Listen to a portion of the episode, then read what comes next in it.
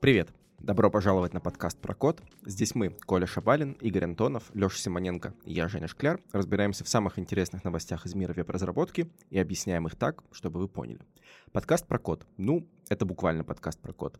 Сегодня тоже будет много всякого. Поговорим о цветах, комментариях, Википедии, линтерах, микроконтроллерах.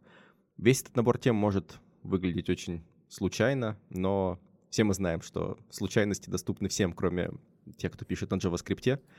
Игорь, так ли это? Примерно так оно и есть. И начнем мы с того, что расскажем про библиотечку, которая появилась не так давно, но уже, судя по GitHub, обросла популярностью какой-то, там уже что-то порядка полутора тысяч звезд, и кажется, и кажется, что дальше, дальше может быть больше. Речь идет о библиотеке aimless, которая как раз-таки, как ее авторы позиционируют, это отсутствующая библиотека случайностей JavaScript. С чем связано это название? В том, что в библиотеке собраны различные функции для получения каких-либо случайных значений. Получение случайного числа, получение случайного элемента из массива и так далее. Каждый JavaScript-разработчик хоть раз писал какую-то обвязку для Math.random, что-то добавлял, чтобы, например, Math.random не просто генерировал случайные числа, но и генерировал их в каком-то диапазоне или получал с помощью этого случайные элементы массива. Так вот, есть библиотечка, которая как раз-таки либо использует Math.random, либо использует э, э, э, модуль крипта для как раз-таки организации э, получения случайных чисел. Вот такая вот вещь. В принципе, есть все основные функции, которые нужны, и, скорее всего, каждый их кто-то когда-то писал для себя. Леш, ты писал такие функции в своих проектах? По-моему, да, но это как раз... Я, я знаешь, почему-то, когда ты начал рассказывать о том, что отсутствует библиотека случайностей в JavaScript, я потом почему-то подумал, само вычисление случайного значения, да? А это на самом деле больше похоже на угу. обвязку, на самом деле, методов, которые уже а, случайные значения генерят, просто более удобный эй пи ай для того, чтобы выполнять вот такие повседневные угу. задачи, да? Это выбрать что-то из массива, из объекта, выбрать из какого-то диапазона и так далее, так далее. Да, для этого ты, конечно, пишешь постоянно себе какие-то такие э, функции утилитарного класса для того, чтобы тебе просто проще было с этим взаимодействовать. Да, конечно, писал. То есть это все еще не слишком случайные числа из стандартной случайной библиотечки? Просто более удобная обвязка? Ну, это, во-первых, да, обвязка, как вот Леша рассказал, а во-вторых, это как раз-таки возможность получить чуть более уникальные, уникальные значения, потому что помимо Math.random, который используется, если, если он не поддерживается в, в браузере или, или где, где вот это будет выполняться код, не поддерживается модуль крипта, где можно получить более псевдослучайные значения, тогда будет уже использоваться Math.random. Угу. А, кстати говоря, вот насколько... То есть я правильно понимаю, что Math.random, он есть в джей эс, в принципе, не знаю, все, все время чуть ли не, да? Uh-huh. И сейчас есть отдельная а, возможность из, по-моему, спеки веб-криптографии, да, которая называется, uh-huh. возможность а, нового эй пи ай, да, который просто лучше эту задачу решает. Но оно как раз еще пока не везде а, доступно, да, и поэтому это вот такая... фэлбэчная история в том числе. Угу. А вот этот вот крипто вы уже прям сами-то используете у себя? Мы используем крипто, например, в одном из наших курсов мы используем для генерации гуидов, потому что там есть как раз-таки готовый метод, который позволяет сгенерировать гуид, то есть уникальный, глобальный уникальный идентификатор, который не повторяется из тридцати шести символов. Ну и используем, конечно же, его в Node.js, опять же, для тех же самых гуидов. Вот, а для генерации, для генерации случайных чисел мы его не используем, только вот как раз-таки именно для гуидов. Но это Слушай, как раз-таки повод пересмотреть, пересмотреть это. Ага, а, а я хочу, знаешь, что, что тебя спросить, mm-hmm. потому что мы, так знаешь, подкаст начали сразу с э, сложного, непонятного, и если рандомные числа, это еще плюс-минус понятно, да, и их применимость в обычных веб-проектах, а вот то, что ты сейчас перечислил, это генерация гуидов. А можешь тогда хотя бы сказать, что это, чтобы вот мы как-то, знаешь, уже с осознанием того, что мы, знаешь, не по верхам прошли, типа на своем каком-то экспертном языке обсудили это и пошли к следующей теме, а хотя бы ответили на вопрос, а зачем это все? Угу. Но гуид расшифровывается как глобальный универсальный идентификатор. Есть еще другой для не... другая для него аббревиатура ю ай ди. Он, по-моему, в стандарте так и называется ю ай ди, а гуид — это уже реализация примерно того же стандарта от Microsoft. В чем суть? Что нам периодически нужен какой-то уникальный идентификатор, который позволит точно идентифицировать элемент. Ну, например, когда мы используем базы данных, да, нам нужно как-то точно э, идентифицировать какую-то определенную запись или определенный документ. Вот как раз-таки мы можем э, для этого использовать глобальный уникальный идентификатор. То есть по умолчанию для этого, как правило, используется что-то числовое, да, то есть какое-то число, которое будет постоянно инкрементироваться, то есть увеличиваться при, например, добавлении очередного элемента. Но, как говорится, числа, они конечны, да, и, соответственно, не всегда это подходит. И вот в этом случае нам как раз-таки помогают глобальные универсальные идентификаторы. И теперь мы можем его получать прямо и в браузере, и, соответственно, можем его получать в Node.js. Ну, в Node.js мы уже давно его могли получать и, соответственно, использовать. Угу. Ну, это, это очень классно, да, то есть мы умеем получать случайные числа. И тут хочется вот про случайные числа еще немножко поговорить, потому что э, в оклич это давно используются э, какие-то непонятные случайные, вот для меня, по крайней мере, числа. Ты смотришь на эту, знаешь, э, запись, а там просто какой-то набор случайных чисел. Но там, как я понимаю, Коль, на этой неделе еще вышла статья, что не только с этим проблема, а есть гораздо больше проблем.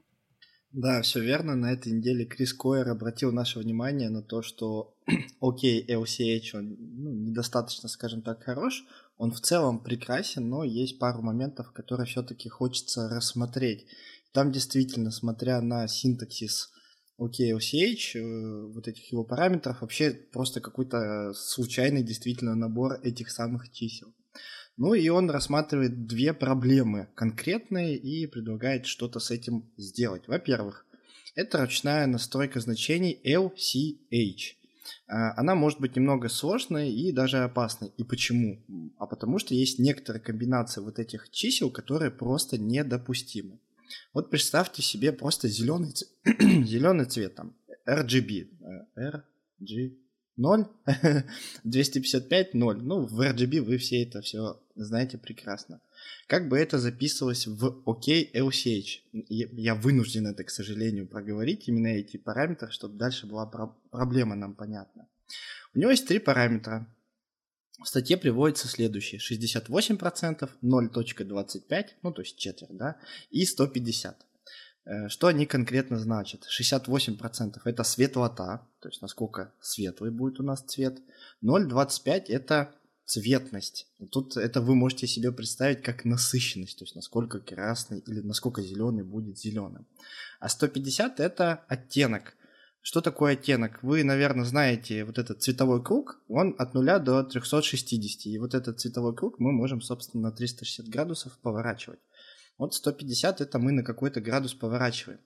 И какая есть проблема? Вот это последнее значение, если вы захотите выбрать оттенок, ну, например, в статье описывается со ста пятидесяти до ста пятидесяти двух, то вы ничего не выберете. Представляете? Кажется странным нам выбирать вот такие координаты, для которых не существует цвета. Собственно, этим немножечко и отпугивает о кей эл си эйч, что нам нужно знать, что мы можем, э, указав параметры, не выбрать цвет. То есть такое бывает. Это математическая модель, которая описана в о кей эл си эйч, и она, ну, она намеренно так работает. Э, это такая часть дизайна цветового пространства, которая решает вот проблемы, которая называется равномерная слепота. Что это конкретно, к сожалению, я не расскажу, но, видимо, при распределении цвета в этом цветовом пространстве не все, не все вот эти части цвета можно заполнить, и приходится их э, делать пустым. Вот это первая проблема, то есть нам нужно знать, что мы можем иногда не выбрать цвет и получить не тот результат. Вторая проблема – это градиенты. Градиенты в о кей эл си эйч могут быть очень неудобными. Почему? Потому что вот это цветовое пространство о кей эл си эйч, оно может выбрать цвет не тот, который мы ждем. И чаще всего оно будет выбирать более яркий цвет, чем очевидный. И тоже в статье приводится пример, когда есть градиент, например, ну, сейчас я даже открою и посмотрю, например, от красного к белому градиент. Представляете себе? у нас по идее идет красный, красненький, крас- красняватый, краснюченький, и потом он потихонечку в беленький перетекает. Там беленький, белый, белый, прям вообще такой видимый. Но в о кей эл си эйч это будет не так. Представляете, это вы глазом увидите, если два, цвет, два градиента рядом положите. Вы увидите в о кей эл си эйч сначала красный, который переливается в оранжевый, в откровенно оранжевый вот этот морковный цвет, а потом переливается в белый. Вот таким образом он работает. Это все, видимо, интерполяция, когда пытаются выровнять, о кей эл си эйч пытается выровнять цвета, у него, опять же, он, ему приходится заполнять этот пустоты. Есть красный, есть белый. Вот как эти пустоты рядышком заполнить? У него своя математическая модель, и он проходит через оранжевый цвет. А какой-нибудь sRGB, он как бы в этом красном пространстве и существует, и переходит к белому. В общем, тут, опять же, проблему никак не решить. И в комментарии пришел Андрей Ситник и такой сказал, что о кей эл си эйч действительно классная штука, но есть другое цветовое пространство, которое называется OKLab, в котором таких проблем нет. И если вы хотите использовать вот эти новые современные э, си эс эс-значения, то лучше для градиента используйте OKLab. Я, честно сказать, в шоке, когда прочитал все это дело, потому что я ни то, ни другое цветовое пространство не использую. Я использую максимум эр джи би, такое старое, древнючее, которое тоже не очень хорошо работает. Оно даже не очень хорошо работает в браузерах, то есть оно по-разному выглядит. Красный в Chrome и красный в Firefox выглядят по-разному. Это, кстати, давнишняя проблема, по-моему, даже до сих пор не решенная. И вот эти вот нюансы, которые нужно знать, как работают конкретно о кей эл си эйч, они, наверное, для новичка вообще будут непонятны. То есть нужно знать, как работает цвет. Обычно же как? Приходим в макет, берем пипеточку, выбираем цвет в каком-то цветовом пространстве. Ну, допустим, в компании принято. Все, мы переходим на новые цвета, чтобы на крутых мониторах все выглядело замечательно. Тыкаем, вставляем в редактор, а у нас ничего, потому что мы не попали в о кей эл си эйч, там пустота. А у нас градиент не такой, как в макете. И что нам делать? Ну, собственно, поэтому я бы, наверное, нашим новичкам, в принципе, мог порекомендовать знать, что есть другие цветовые пространства, отличные от эр джи би, что и другое бывает, более современные, поддерживающие более современные мониторы. И потихонечку, потихонечку бы читал о них, какие у них есть проблемы, почему они отображаются не так, как вы привыкли, почему ваш красный не такой красный в другом цветовом пространстве, но также продолжал бы работать там с эйч эс эл, с эр джи би, ну и стандартным обычным нашим хексом шестипараметрным, шестизначечным. В общем, из шести значений, я это хотел сказать. Вообще, э, очень странно, я тоже все послушал, потому что вроде как э, о кей эл си эйч, да, он, точнее, изначально эл си эйч, который без ок, да, он создавался же, по сути, как такая э, корректная замена эйч эс эл, если я правильно помню, да, потому что эйч эс эл у нас создавался на основе математики и физики, да, и там, условно, два цвета с одним, с одним там, оттенком и с одной освещенностью, да, у них, они должны были, по идее, быть одинаково освещены, но там, условно, какой-нибудь синий и зеленый с одинаковой освещенностью были абсолютно по-разному освещены, потому что так работал формат, да, и эл си эйч как бы сделали, чтобы это исправить, потом оказалось, что в эл си эйч есть тоже какая-то проблема, сделали о кей эл си эйч, там, по-моему, была проблема с тем, как он в синем, э, с, типа оттенки синего цвета перетекали, и сейчас, получается, вместо о кей эл си эч э, OKLab предлагают сделать, потому что что, потому что не додумали? Или вот что вообще? Не, мне все-таки кажется, это, это для разного формата, и тут как раз у нас набор, да, вот раньше у нас же был эр джи би и эйч эс эл, и типа было все окей, да, никто не пытался их противопоставлять э, друг другу. Но вообще там же не только эта проблема была, там еще расширение цветового пространства uh-huh. завезено было, да, то есть в принципе у тебя гораздо больше оттенков есть цветов а, за счет того, что у тебя есть возможность показывать их на новых мониторах, а, и у тебя цвет может быть более насыщенным, более таким вот э, прямо, ну, не живым, да, но вот э, ты его как лучше глаз будет воспринимать, потому что глаз у нас воспринимает очень огромное количество цветов и оттенков, просто сами этого не, не замечаем. Вот, поэтому, ну, то, что у этого формата есть свои нюансы, ну, мне кажется, в этом нет ничего такого, их просто нужно знать, знать, какой формат для чего лучше подходит. Мы просто приходим к тому, что у нас, а, если раньше мы думали только форматом а, хекса, да, на самом деле эр джи би, каких-то значений, то сейчас у нас гораздо больше значений, э, точнее, форматом заведения, заведения цвета. И нужно просто у, понимать, какой формат к каким задачам лучше всего подходит, и использовать их. То есть это еще одно место, в котором разработчик и новичок, и уже как старичок, да, он не должен подходить э, с какими-то дефолтными, э, с каким-то дефолтным восприятием к формату, да, а должен понимать, какую задачу он решает. И если под ту задачу, которую он решает, подойдет конкретный формат а, заведения цвета, стоит использовать. Я тут еще вспомнил, что вроде бы, вроде бы, но вот это не точно. Может, вы знаете, кстати, добавите, что нельзя просто так взять эр джи би и просто конвертнуть в о кей эл си эйч. То есть там не получится один в один. Там все равно тот красный, который был указан в эр джи би, он визуально поменяется в о кей эл си эйч. То есть там, потому что как раз-таки он шире. Вот этот цветовой диапазон. Поэтому тут... Ну, т- там и да, там ведь есть это... Как это называется? А, хрома, интенсивность цвета. И вот она как раз, насколько я помню, влияет на эту разницу. То есть мы не, не, не можем просто получить а, одинаковую комбинацию освещенности и интенсивности в эл си эйч, да, ну и в о кей эл си эйч, соответственно, которая соответствовала впрямую всем комбинациям из эр джи би. Mm-hmm. Вот, поэтому, поэтому, конечно, да. Но вообще тут можно вспомнить э, очень интересную статью Дж- Джоша Камю, перевод которой, кстати, у нас есть в Doctype, э, о том, как вообще устроены эти форматы, и там есть э, классные крутилки, то есть если вам вдруг э, э, после прослушивания этой части подкаста стало интересно, как это работает, приходите, приходите в Doctype, можете найти саму статью, мы ее, я думаю, приложим тоже к, в комментарии.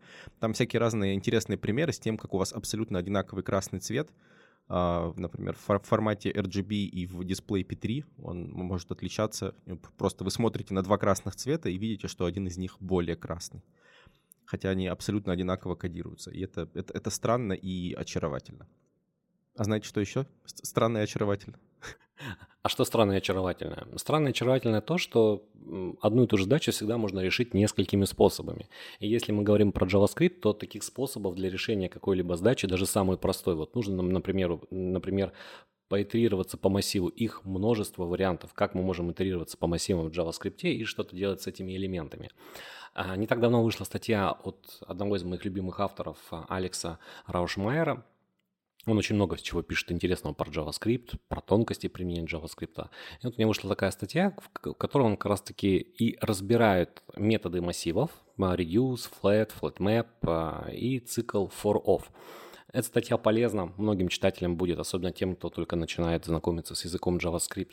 Вообще, в принципе, узнать, какие есть методы, как можно взаимодействовать с массивом, как их можно трансформировать, как их можно перебирать, какие для этого есть методы. И в Вторая, не менее важная польза от этой статьи, что Алекс делится своим мнением, когда и что применять. Почему на это заостряешь особое внимание? Потому что действительно у массивов есть множество методов, они более того постоянно появляются новые какие-то дополнительные. Вот не так давно, например, завезли тот же самый flatMap, завезли flat. Сейчас завезли методы, мы их уже обсуждали в одном из наших подкастов, которые не будут мутировать массив, например, при выполнении сортировки. И может показаться, блин, а надо ли мне знать эти все методы? Я же могу просто взять цикл старый добрый, for или хотя бы for-off и все это сделать самостоятельно. Так вот, в статье как раз-таки приведены примеры, во-первых, как, как использовать те или иные методы, чтобы посмотреть, что, ну, возможно, методом это просто сделать короче, где-то это может даже сработать быстрее, потому что методы позволяют браузеру, а точнее движку, который выполняет JavaScript, сделать оптимизации в некоторых случаях. Ну, в некоторых случаях они позволяют и, и наоборот замедлить, потому что всегда есть пограничные какие-то кейсы, и а, понять, что и когда использовать. Самый, если посмотреть выводы к этой статье, то общий вывод звучит следующим образом, что всегда используйте наиболее специфичный метод, который позволяет решать данную задачу. Ну, например, вам, если требуется что-то найти в массиве, то есть отфильтровать, получить какие-то элементы, используйте для этого метод filter. Не нужно для этого использовать цикл, не нужно мучиться там с тем же самым новым циклом э, for-off'ом. Используйте для, используйте для этого специфичный метод. Если вы думаете, что вы можете редьюсом сделать все то же самое, потому что вы действительно, используя метод reduce, который, так сказать, многофункциональный и где-то даже универсальный, вы, в принципе, даже можете отфильтровать элементы массива, но не стоит этого делать. Во-первых, это сильно отразится на читабельности вашего кода, и не все разработчики поймут, поймут такую идею и что вы хотели этим сделать. Поэтому используйте максимально специфичный метод для решения вашей задачи и прибегайте к прямому обращению к циклам как к самому гибкому способу, когда другие варианты к вам не подходят. Вот примерно такая вот, примерно такая вот идея. Мы, кстати, с студентом нашим, когда рассказываем про методы массива, у нас даже есть отдельный критерий по этому поводу, что мы рекомендуем во многих случаях как раз-таки использовать методы массивов, а не э, изобретать ту же самую функциональность, используя старые добрые циклы, которыми все, в принципе, это можно, можно решить. Ну, не скажи. Вообще вопрос такой, типа, очень сложный, потому что, э, зна- во-первых, знаешь, э, расскажу, что в комьюнити-чате у нас э, в Академии, в, в Телеграме, типа, недавно было как раз обсуждение про то, что, блин, столько, столько э, конструкций для того, чтобы перебирать э, массивы, объекты, коллекции, что ты начинаешь среди них путаться, а они еще и на поверхности выглядят все одинаково.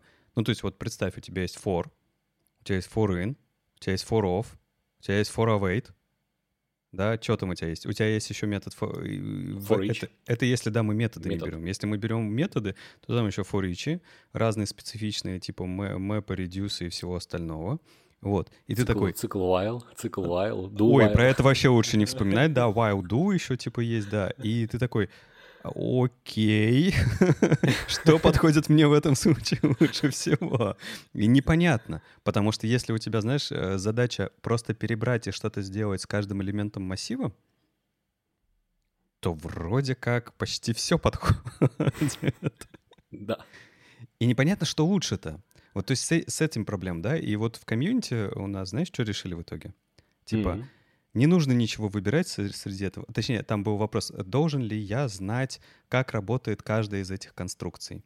И в итоге ребята, ну, сами обсуждая с друг другом, пришли к идее того, что э, ты можешь не знать всего, выбери, выбери хотя бы два из них, которые ты хорошо знаешь, и начни хотя бы с этого, да, тебе, тебе будет достаточно, да, потому что в edge case, в edge case, кейсы ты будешь утыкаться гораздо реже. То есть вещи, которые ты не можешь э, решить с помощью...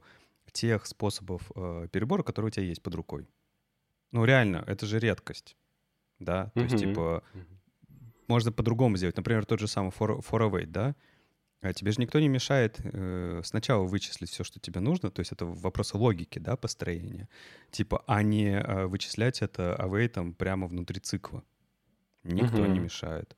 Или там, типа, for off, или там какой-нибудь, какой еще, просто обычный for, да? Но это же просто да. удобство. Угу. Да, ты, у тебя под рукой будет ключом не а, итерируемый элемент, то есть не индекс, да, по которому ты итерируешь, а сразу ключ. Ну, просто удобство. Ну, мне кажется, здесь еще одна из таких это, проблем в таких вопросах, что зачастую ищется тот самый лучший способ. Но мы понимаем, так что лучшего нету. В программировании нет никогда. То есть все зависит от нюансов, и не всегда оно должно от этих нюансов зависеть. Иногда нужно просто перебрать массив, и, в принципе, для этого подойдет любой способ. Нужно там, сделать трансформацию, используя метод, либо, либо цикл. Тут еще другая, другой вопрос. Когда люди мигрируют с одного языка в другой язык, они зачастую какие-то приносят свои привычки, свои подходы. Например, если в каком-то языке, ну давайте, ладно, не будем называть какой-то конкретный язык, нет а каких-то методов у массива. Решеточка ты имеешь в виду, да? Давай. Я ничего не говорю. Если нет каких-то методов массива, то зачастую просто используется цикл, и разработчик не пытается даже посмотреть, а как это, например, принято часто делать в языке, ну, в языке, например, в JavaScript. Вот, на мой взгляд, кажется, что нужно а, знать про существование методов, пытаться их экспериментировать, но а, зачастую, если там смотреть на основании критериев, то можно действительно воспользоваться самым простым циклом, и задача будет решена. Вопрос, как будет еще код читаться, потому что, например, если мы используем специализированные методы массива, то код, скорее всего, будет читаться во многих случаях лучше. Не во всех, но во многих случаях лучше, потому что они более говорящие, и уже понятно, что происходит при итерировании по, по массиву или по какой-то коллекции. Слушайте, ну я вот э, такой, знаете, как безумный критик э, почему-то в последнее время в этом подкасте выступаю, но я правда не понимаю, объясните мне, э, как так выходит. То есть мы обсуждаем всякие разные, не знаю, десятки методов для делания одного и того же, смотрим ну, и слушаем про всякие метрики, про то, что там оно теперь работает на три процента быстрее, показываем, что нужно выбирать какие-то штуки, но зачем это разница в производительности, пока в мире существует электрон, например. То есть, ну как, какая вообще разница? Вы там итерируете ваши пятнадцать, пятнадцать элементов массива на четыре миллисекунды дольше, если, если это все равно будет грузиться, типа, пятнадцать секунд, что-нибудь такое. Не, ну ты чего? Ну, типа, у тебя же, типа, общая нагрузка там из миллисекунды к миллисекунде, и вот у тебя уже лишние шесть секунд. Как бы тут, типа, это, это нормальная как раз-таки вещь про оптимизацию. Ее, главное, не, не нужно делать преждевременно, да, нужно все-таки замерить, понять, как оно работает, а, а потом что-то с этим делать. И вообще вопрос оптимизации, он, конечно, другой. А, точнее, на другом уровне находится. Здесь э, дело не в языковых конструкциях, потому что все-таки они появлялись не для того, чтобы... То есть завозили новые конструкции, перебора массивов, например, или итерируемых коллекций каких-то, не для того, чтобы они работали как-то быстрее по сравнению со старыми. Они, на самом деле, тебе завозят новую функциональность, то есть новый способ перебора. Это просто новый эй пи ай.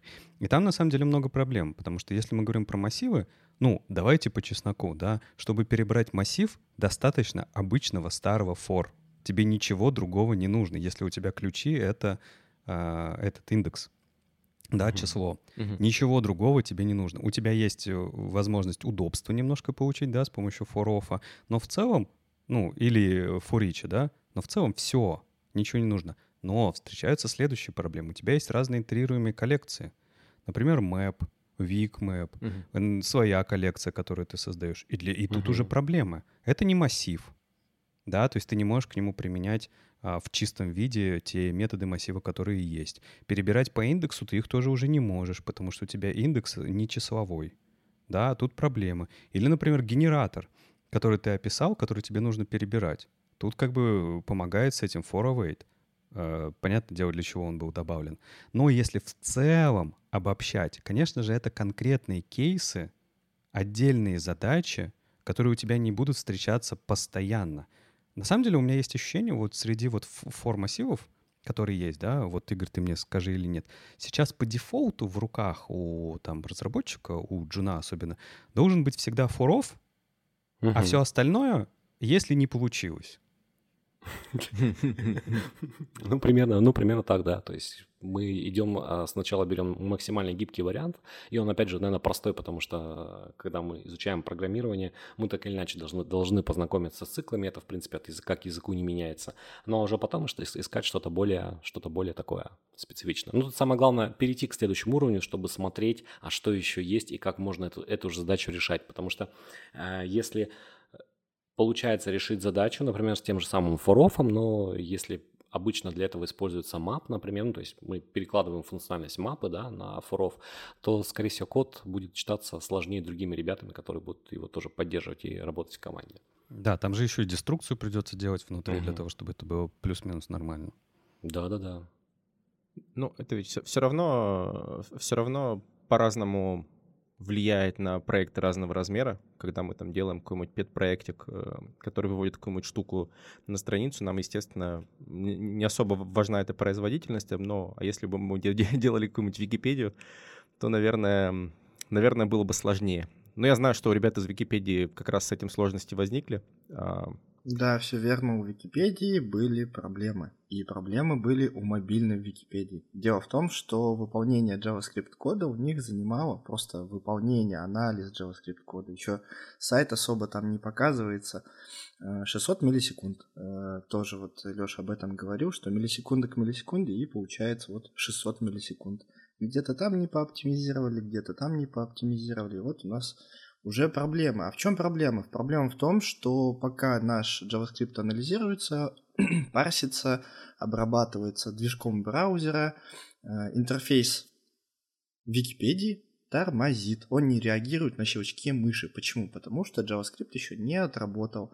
А Википедия — это то самое место, где щелчки, какое-то взаимодействие с сайтом — это жизненно важная функция, потому что пользователю нужно там создать параграф новый в редакторе кода, добавить статью, добавить картинку.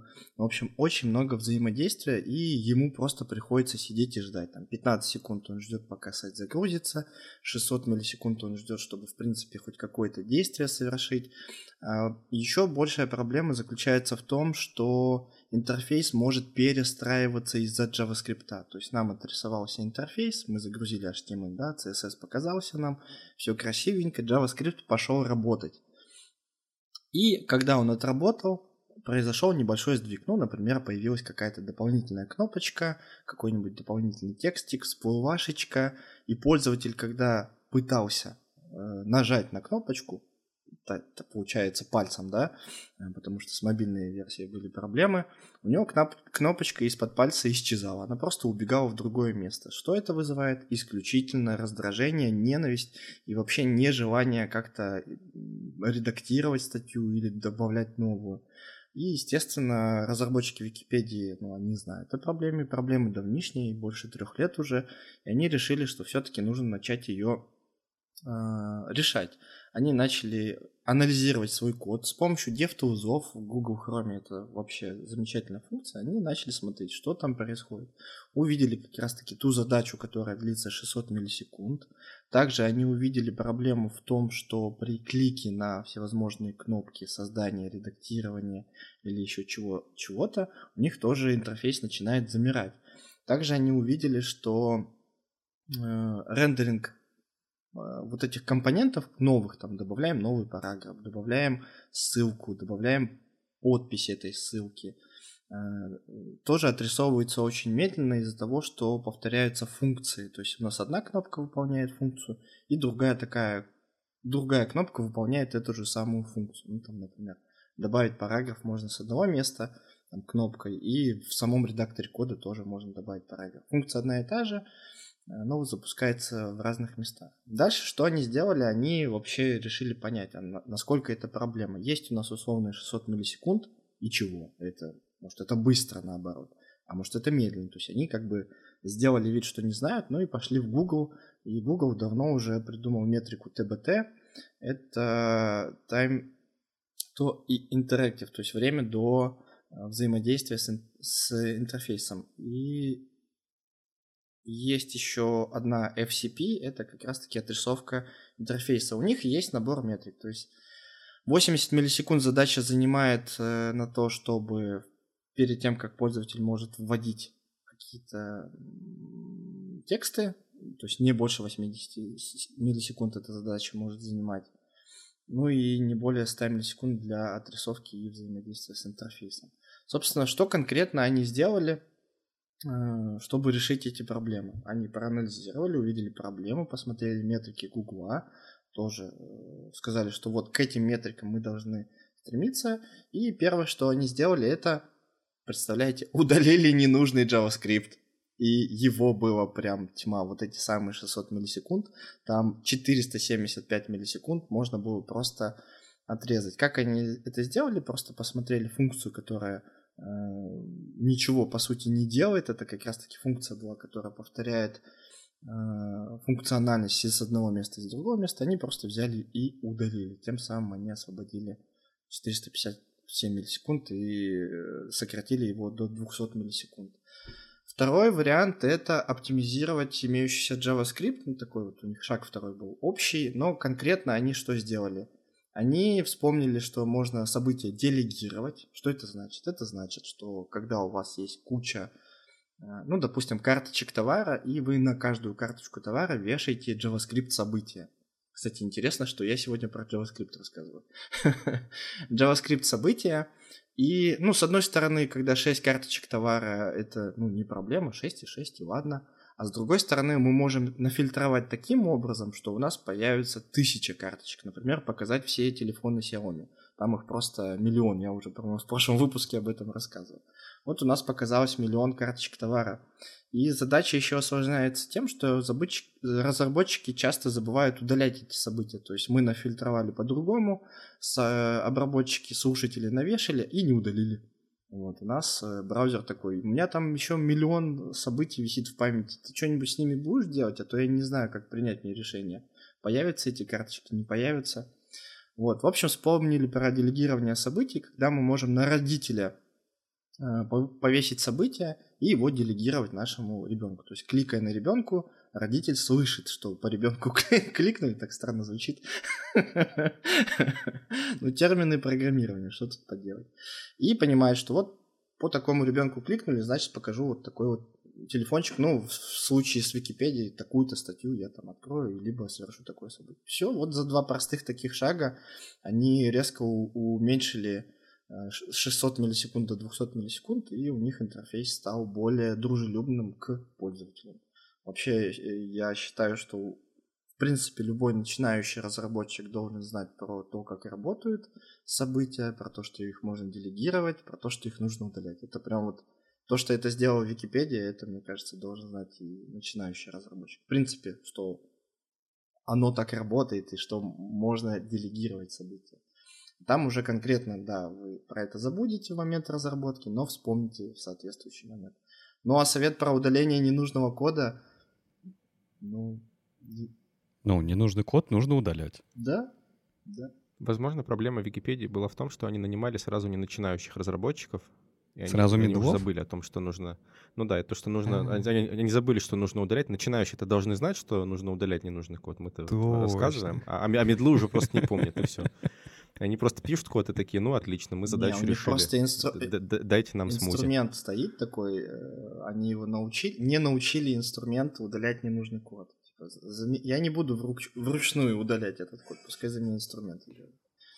Да ладно вам, сколько уже времени проекту Википедия, то есть там уже кодовая база, она прям уже, как говорится, пухнет, и код писался в разное время для разных задач.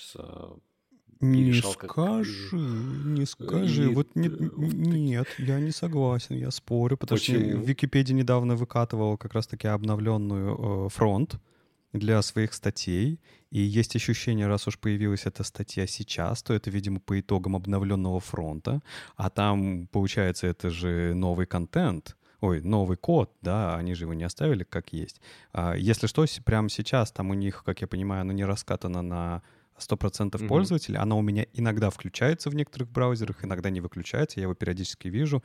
Если то, что там левая колонка, которая всегда была, она свернута в гамбургер, и, а вся вот это вот оглавление навигации, оно теперь в левой колонке сворачивающееся есть, ты можешь по нему навигироваться. И это как раз-таки новый фронтенд для Википедии. Мне кажется, что именно о нем и речь.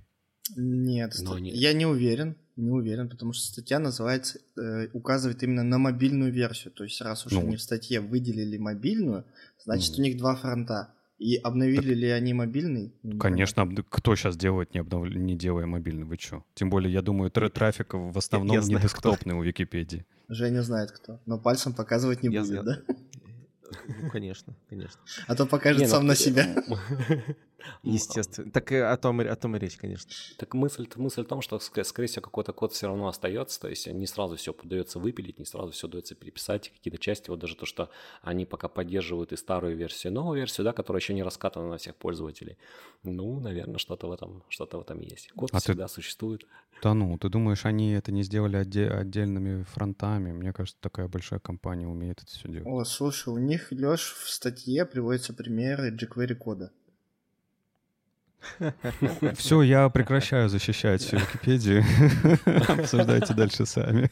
Два, два выпуска назад ты, ты хвалил jQuery, свежий выпуск, говорил, что это важно для поддержки старых проектов, а теперь вдруг это... Переобулся. Переобулся, получается. А, переобулся. Ну, это еще и по-другому иногда звучит. Вырос, вырос.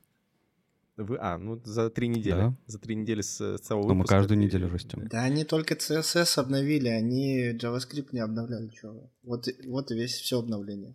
Абстракция, уровень абстракции от бессмысленности этой задачи, он просто зашкаливает. Правда, буквально, ведь проблема была в том, что у них было две функции, которые делали одно и то же, и они просто одну убрали.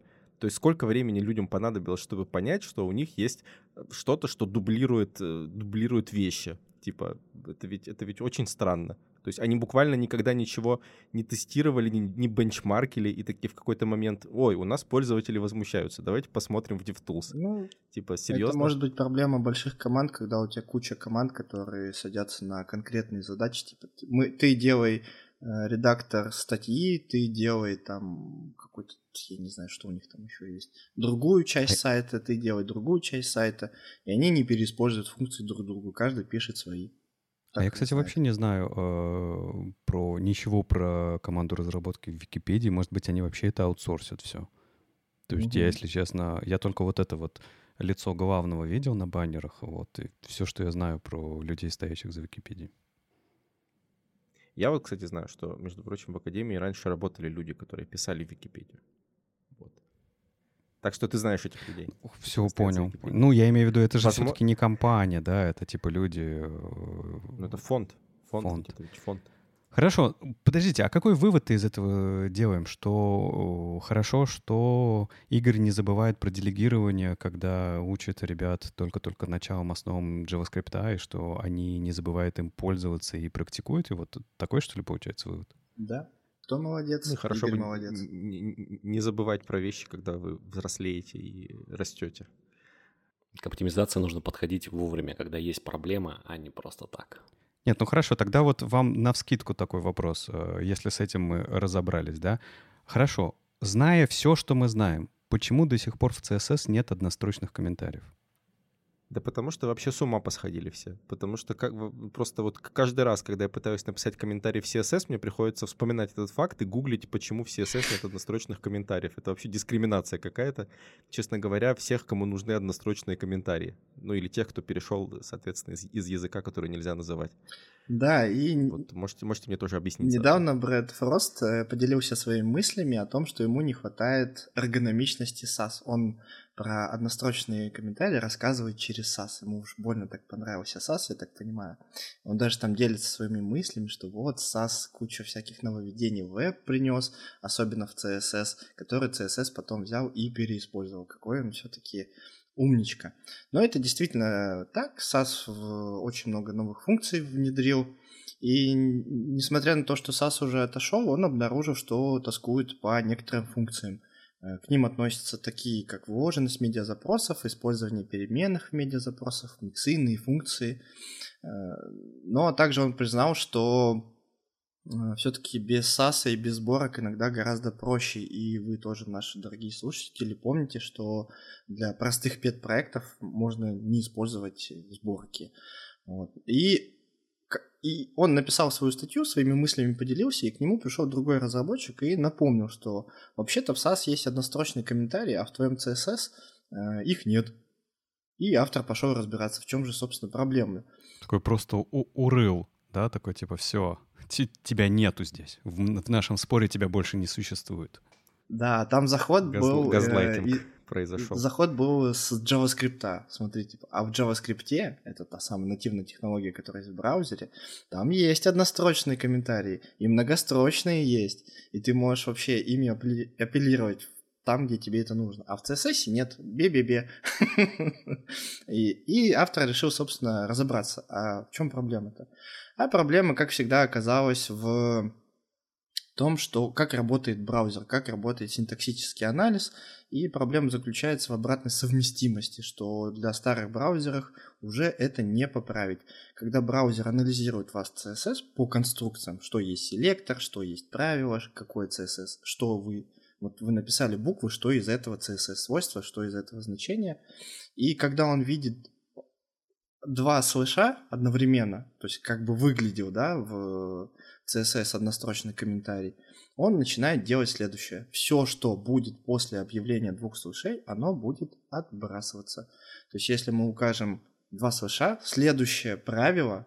То есть, допустим, там параграф указали, и этому параграфу какие-то си эс эс-свойства, все это значение отбросится до следующего какого-то правила. И вот так это будет работать. Так это работает в си эс эс, так это будет работать. Ничего с этим не поделать. Автор также рассуждает, что можно было бы, наверное, как-то упростить вот этот анализ и до точки с запятой хотя бы отрубать комментарий. То, то есть встретишь следующую точку с запятой, вот все, что от комментария до точки с запятой, ты как бы не видишь. Но нет, оказывается, до следующего... А нет, даже не до правила, вот я сейчас вчитываюсь, до следующего перевода строки. То есть получается так, что между переводом строки и следующим переводом строки, если у нас однострочный си эс эс будет, он вообще не будет виден. Вот когда вы делаете минификацию вашего си эс эс, у вас в первой строке, если будет двойной слэш, а на следующей строке все си эс эс правила вашего сайта, вот это все анализатор не увидит, к сожалению. Вот, вот и все, все, что хотел нам сказать автор. Знаете, как работают э, двойные слэши в си эс эс и не пользуйтесь ими. Слушай, ну а насколько вообще нужны однострочные комментарии в си эс эс? Это с точки, с точки зрения реальности, да, то есть, мне кажется, вроде как бы проблемы нет. Вот мы, например, в JavaScript, мы в JSON не можем же использовать комментарии? Не можем, и вроде живем, живем вроде как-то. А это вот переключение контекста, оно иногда вот выбивает на самом деле, что, ну, разработчики, они обычно работают в эйч ти эм эл, в си эс эс, в JavaScript, ну, сразу в несколько языках программирования. Байтю на комментарии, пишите нам на ютубе эйч ти эм эл не язык программирования. И вот то же самое с кавычками. Вот в эйч ти эм эл приняты двойные кавычки, в си эс эс приняты двойные кавычки, а в JavaScript одинарные кавычки. В каких-то командах там тоже могут быть свои как бы условности, какие кавычки. Вот ты сидишь, о, я в эйч ти эм эл двойная кавычка, о, я в JavaScript, ну все, одинарная. И то же самое с комментариями получается, что... В JavaScript ты вправе выбирать по месту. То есть я написал однострочный комментарий, ну, ставлю Ctrl-slash, у меня он однострочный. Я выбираю несколько строк комментариев, Ctrl-shift-slash, да, у меня многострочный комментарий. А в си эс эс ты такой, я написал любой комментарий, и все, только многострочный. Ну, в целом проблем нет, но я одну строку выделил многострочным. Я же все равно не пишу вот эту сложную конструкцию, там, э, слэш, звездочка, комментарий, звездочка, слэш, то есть в обратном порядке. Я же это не руками пишу, я просто нажимаю Ctrl-slash на клавиатуре, и у меня комментарий этот, эта строка комментируется. Ну, в общем, такое дело привычки на самом деле, со временем начинаешь об этом вообще не думать. Тут, короче, спор может дойти к тому, что а нужны ли вообще в коде комментарии? Конечно, нужны. Подожди, а как же метапрограммирование? А как, а как же джей эс-Doc? Это же комменты. Вот только хотел сказать про джей эс-Doc. Подождите, а я хочу уточнить у Игоря. А, а, а разве а, в, в этом, ты говоришь, в JSON нету комментариев, угу. А разве в этом, в ти эс-конфиге нельзя писать комментарии? Вот самое что интересно, что в ти эс-конфиге можно. Мне тоже стало, стало интересно, когда я увидел эту, как говорится, не состыковку, ведь сам стандарт JSON не поддерживает комментарии, а TS-Config почему-то позволяет нам это делать. Вопрос, почему? Оказывается, у Microsoft есть свой стандарт, точнее не стандарт, а спецификация, которая называется JSON with Comments, и, соответственно, парсер, который мы видим в ви эс Code и вообще который используется для парсинга ти эс-конфига, он позволяет как раз-таки использовать комментарии. Поэтому такой забавный момент. В ти эс-конфиге мы можем это делать, а в package.json мы это не можем делать. Блин, вот зна- вот знаете, вещь. В чем забава? Что, допустим, если TypeScript в будущем, там, в шестой версии скажет, а все, не хотим мы однострочный комментарий, вообще комментарий в ти эс-конфиге, отрубаем, вы такие, ну ладно, остаюсь на пятой версии, и у меня конфиги будут работать, на шестую не буду переходить. А в си эс эс вы такого не можете сделать. Так обидно. Нету никакого си эс эс три ноль. Так, хорошо. Нужно определиться, а почему нас так вообще трогают комментарии в принципе? Покажите, где вас трогали комментарии. Да. Ну, там можно стихи, стихи писать, которые будут трогать, то есть комментарии со стихами. Да нет, ну, Лёш, ну, ты забываешь про классическую ситуацию, когда у тебя есть си эс эс-файл на три тысячи пятьсот строк, ну, не у тебя, да, где-нибудь в гипотетической веб-студии. У меня такое тоже бывает. Ну, скорее всего. Там, там же, где у тебя проект на Node.js ноль двенадцать, mm-hmm. вот. И есть си эс эс-файл на три с половиной тысячи строк, который писало восемьсот семь разных разработчиков за год, так. Которые просто каждый день менялись по три штуки. Ну, как, как, как ты проконтролируешь, как ты поймешь вообще, что, что здесь было? Это же наследие, культурные слои поколений. Как, как без них? Так, а, хорошо, продолжай. А как комментарии помогут? Ну так, если ты хотя бы записываешь, что вообще здесь было, что, что ты успел наворотить за эти тринадцать секунд, что ты работал ну, в этой подожди. студии. Подожди, а ты знаешь же вот эту вот присказку, да, что э, комментарии нужны обычно плохому коду, а хорошему коду не нужны комментарии. Так я же тебе и говорю про веб-студию с си эс эс-файлом на восемь с половиной тысяч строк. О каком хорошем коде ты говоришь вообще? Мы, не, мы ну, же говорим про вполне конкретную определ... ситуацию. Подожди, количество кода не определяется его качество. Это же просто может быть сложный проект большой. Ну, слушай, ну ты, там, там рядом еще, давай просто тогда для, это, для реалистичности ситуации, там рядом еще лежит джей квери один точка двенадцать, э, вот там же, там же по соседству подключены с этим файлом на восемь тысяч строк. Тогда, тогда более, более реалистично. Хотите позорную э, историю свою расскажу? Мне за нее стыдно. Ну, давай. Давай. Давай. Короче. Но можешь подкладывать ее на триста семьдесят три выпуска. Но можешь сейчас Я сейчас расскажу, чтобы отпустить это и, и больше никогда не стыдиться. Э, все мы знаем, что на Новый год приходят заказчики и просят снежинки. Так, и я да. подключил специальную библиотеку, jQuery, наверное, даже, я аж не помню. С си эс эс подключил, у нас на сайте гружились снежинки на Новый год. А потом, когда Новый год закончился, десятого января мы закомментировали эти снежинки, и спустя год, двадцатого декабря, мы просто их откомментировали, потому что заказчик снова пришел и попросил снежинки. Вот так я использовал комментарии в своей жизни. Так, а что тут, что тут стыдного? Это же, это же практически очень ориентированное на бизнес решение. То есть вы настолько чувствовали этих заказчиков, что заранее подготовились к тому, что они захотят снова. Женя, не пытайся меня оправдать, не надо. Нет, я буду тебя оправдывать, потому что даже такие вещи можно оправдать. Слушай, а там же еще можно было написать, а, а, раскомментировать двадцать девятого да, да, да, да. следующего года или там... закомментировать десятого января. Там было что-то написано вроде «не удалять» этот комментарий. Подождите, нам нужно, мне кажется, решить. Нам нужны комментарии. Мы, мы должны выйти с этого эпизода с решением. Он нам... Мы за комментарии или против комментариев? Конечно, за. Но... Нет, давайте... Давай, давай. Тут ведь разные есть. Есть ведь to-do. Так. Почему, почему нам не нужны to-do, например? А зачем мы пишем все эти to-do-сервисы тогда? Объясните мне, пожалуйста. Вот эти вот по пачками, ну, знаешь, но новый фреймворк выходит, мы сразу to-do-сервис пишем. Для чего? И, и, в мире и такое количество туда задачу to- раскомментировать снежинки, да? Лёш, да джей эс-доки писать, джей эс-доки писать. Слушайте, ну, вы, знаете, вот вообще-то, конечно, это большая проблема с тем, что мы пишем постоянно to-do-сервисы, постоянно добавляем снежинки, постоянно создаем новые фреймворки. Вот что-то как-то оно вообще не очень, не очень как будто работает. Вот, не знаю... Есть, например, Qwik, который вообще-то, вообще-то как будто просто React или, или нет. Фрейм, еще один фреймворк, который добавляет плюс к стоимости разработчика. Но если серьезно, то кажется, что в последнее время вот эта война фреймворков, когда, помните, была такая шутка, что каждый день в мире фронтенда, в мире JavaScript рождается новый фреймворк. Мне кажется, что-то давно это уже потерялось и не соответствует действительности. У нас давно есть большая тройка фреймворков, есть у нас еще Svelte, который вроде бы есть, вроде даже как-то развивается, кто-то его использует, но мы про него особо ничего не слышим. И вот не так давно, ну, на самом деле, первые упоминания о фреймворке Qwik, они, кажется, пошли, если мне память не изменяет, еще в две тысячи двадцать первом году. Но э, не так давно релизнулся Qwik один точка ноль, то есть первая стабильная версия нового фреймворка Qwik. И э, что это за фреймворк? Ну, во-первых, надо рассказать, что это... Его автором является один из авторов фреймворка Angular, то есть, э, если, мне, если я правильно произнесу фамилию, Мишка Овари. Он как раз-таки стоял у истоков Angular, создал прекрасный, на мой взгляд, фреймворк. Ну, не первая вот интерпретация, а именно вот вторая, которая появилась.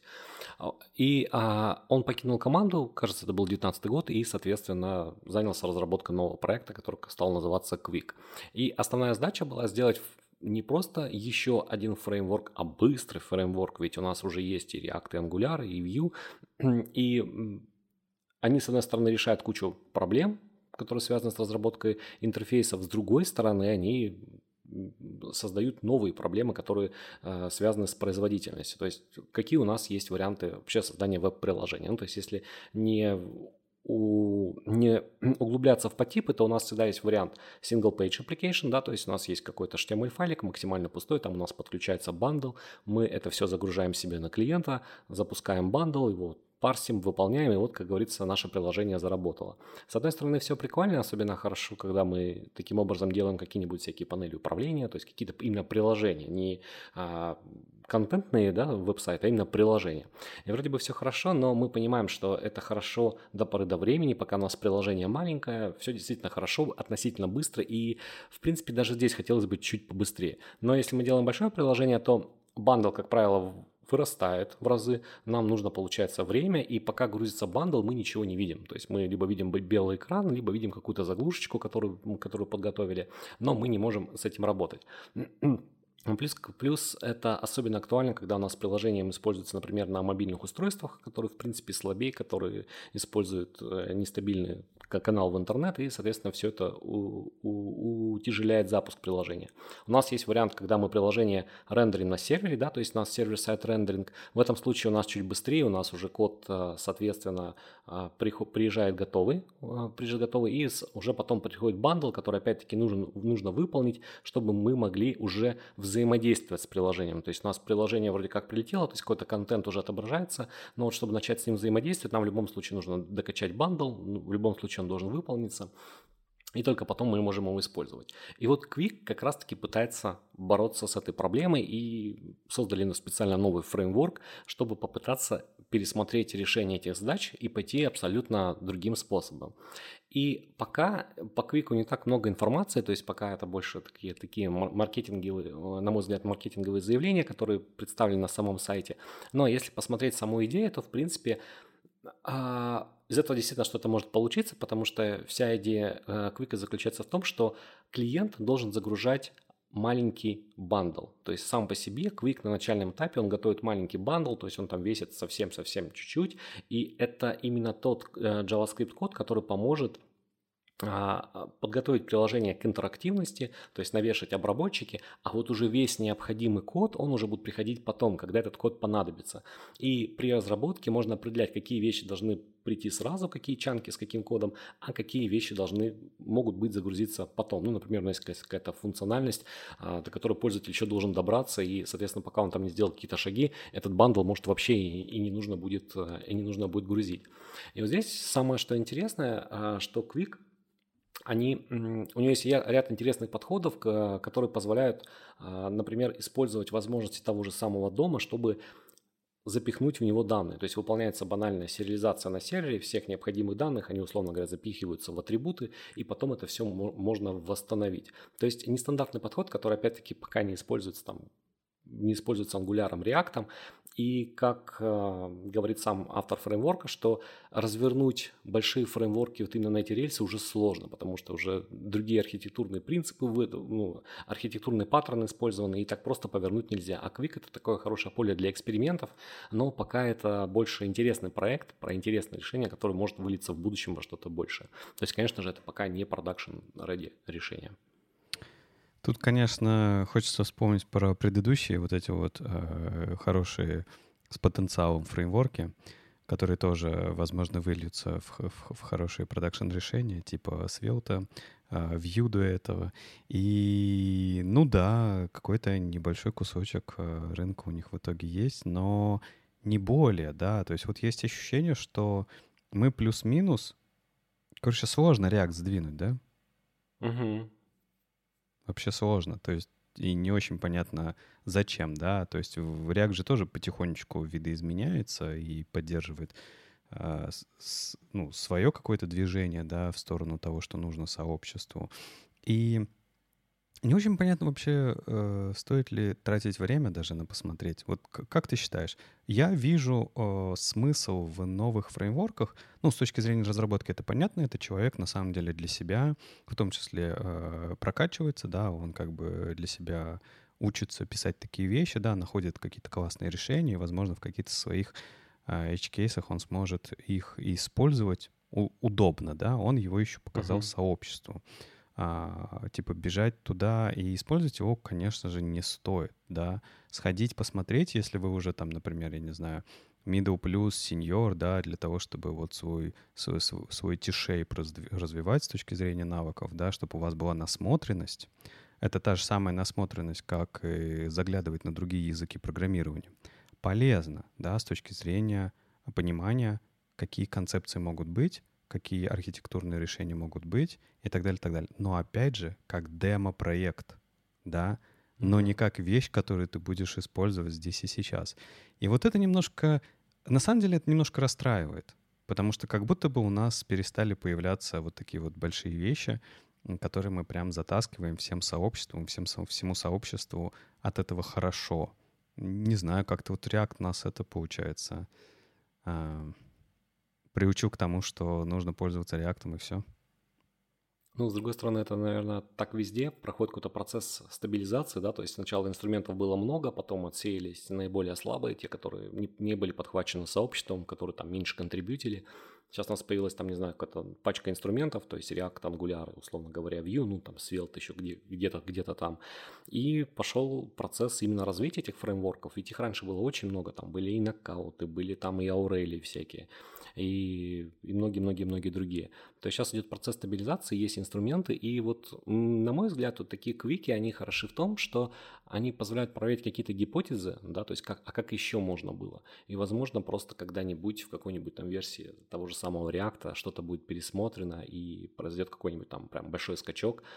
Это будет по-прежнему называться React, но оно уже будет работать немного, немного по-другому. Это, в принципе, как у них было с классовыми компонентами. Когда они переходили на хуки, не все принимали позитивно эту новость, потому что есть и, есть и плюсы, есть и минусы, но, как оказалось, что у ребят там большой план э, в долгий срок, и все это должно было привести к оптимизации рендеринга, да, то есть там самая глобальная цель, это, это чтобы можно было сделать более, универс... более высокопроизводительный рендер и как раз-таки на этом экономить. Ну, вот это нельзя было сделать без таких вот больших шагов.